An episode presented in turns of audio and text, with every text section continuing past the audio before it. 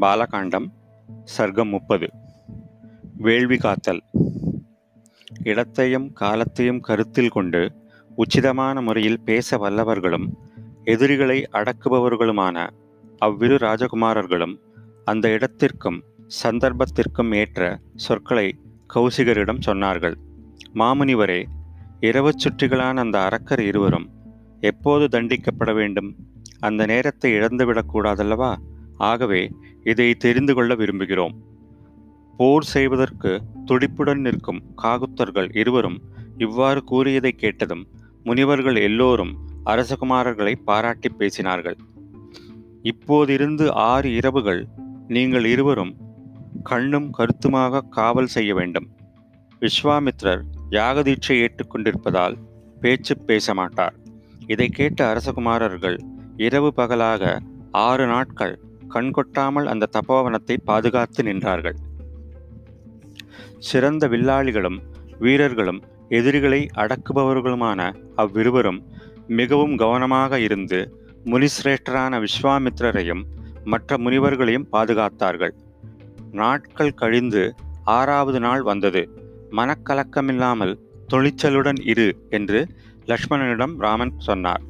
யுத்தம் செய்வதில் ஆர்வத்துடன் இருந்த ராமன் இவ்வாறு சொல்லி கொண்டிருக்கும்போது உபாத்தியாயர் பிரம்மா என்ற பொறுப்பில் உள்ளவர் புரோகிதர் சடங்குகளை கண்காணிப்பவர் மற்றும் பிற ரித்விக்களால் சூழப்பெற்ற யாக குண்டத்தில் வேள்வி தீ கொழுந்துவிட்டு பிரகாசமாக இருந்தது.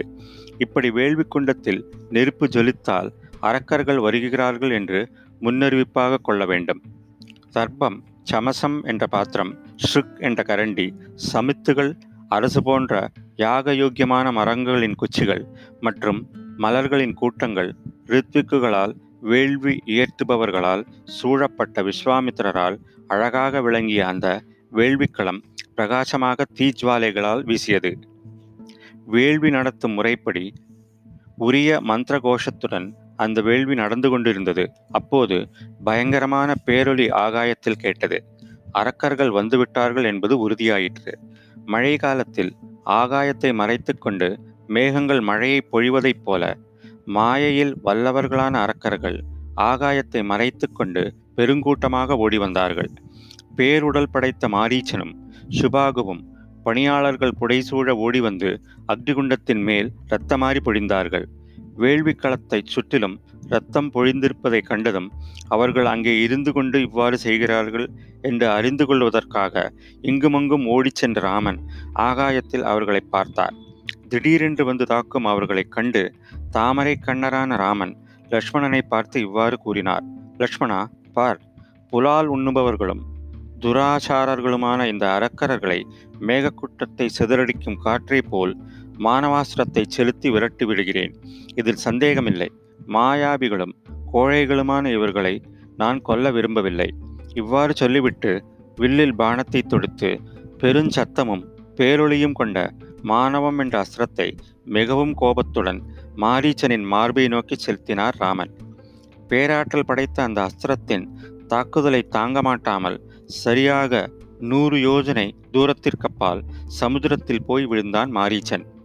மகாபலம் கொண்ட சீதேஷு எனப்படும் மானவாஸ்திரத்தால் தாக்கப்பட்டு பிரக்ஞை இழந்து மூச்சு திணறி தத்தளித்து கொண்டிருக்கும் அவனை காட்டி லக்ஷ்மணனிடம் இவ்வாறு கூறினார். லக்ஷ்மணா இந்த மானவாஸ்திரத்தின் தரும நெறியை பார். என் உள்ளத்தை புரிந்து கொண்டு அவனை இழுத்து கொண்டு போய் கடலில் மூழ்கடித்தது. ஆனால் கொல்லவில்லை. இரக்கமற்றவர்கள் முறை தவறி நடப்பவர்கள் பாவச் செயல்களிலேயே ஈடுபட்டிருப்பவர்கள் வேள்விகளை நாசம் செய்பவர்கள் மாமிசம் உண்பவர்கள் ஆகிய மீதியுள்ள மற்ற அரக்கர்களையும் வதம் செய்யப் போகிறேன். இவ்வாறு லக்ஷ்மணனிடம் கூறிவிட்டு தன்னுடைய செயல் வேகத்தை காட்டுவது போல் பெரிய வில்லில் அம்பு கோர்த்து ஆக்னேயம் என்ற அஸ்திரமாகச் செய்து சுபாகுவின் மார்பை நோக்கி விடுத்தார். அதனால் உடல் பிளக்கப்பட்ட அவன் தரையில் விழுந்தான். அவன் இறந்ததும் பெரும்புகழ் படைத்த ராமன் மற்றவர்களை வாயவ்யம் என்ற அஸ்திரத்தால் அழித்து ஒழித்தார். மிகவும் தயவுள்ள ராமன் வேள்விகளை நாசம் செய்யும் எல்லா அரக்கர்களையும் கொன்றதன் மூலம் முனிவர்களுக்கு மிக்க ஆறுதலை தந்தார். இந்திரன் முன்னர் ஒரு காலத்தில் அசுரர்களை அழித்தபோது முனிவர்களால் பாராட்டப்பட்டதைப் போல இப்போது ராமன் சித்தாசிரம முனிவர்களை பாராட்டினார்கள். பின்னர் வேள்வி நிறைவடைந்ததும் மாமுனிவர் விஸ்வாமித்ரர் எல்லா பக்கங்களும் இடையூறு இடைஞ்சல் இல்லாமல் நிர்மலமாய் இருப்பதை பார்த்து காகுத்தனிடம் இவ்வாறு கூறினார். மகா பராக்கிரமசாலியே என் விருப்பத்தை நிறைவேற்றி விட்டாய். தந்தையின் உத்தரவுப்படி நடந்து கொண்டாய். கீர்த்தி மிக்கவனே சித்தாசிரமம் என்ற இந்த இடத்தின் பெயரை உண்மையாக்கிவிட்டாய் என்று ராமனை வெகுமாக பொழிந்துரைத்தார் பின்னர் அவர்களுடன் கூட சந்தியாகால அனுஷ்டானங்களை செய்தார். ஸ்ரீமத் வால்மீகி ராமாயணம் பாலகாண்டத்தில் முப்பதாவது சர்க்கம் முற்றிற்று.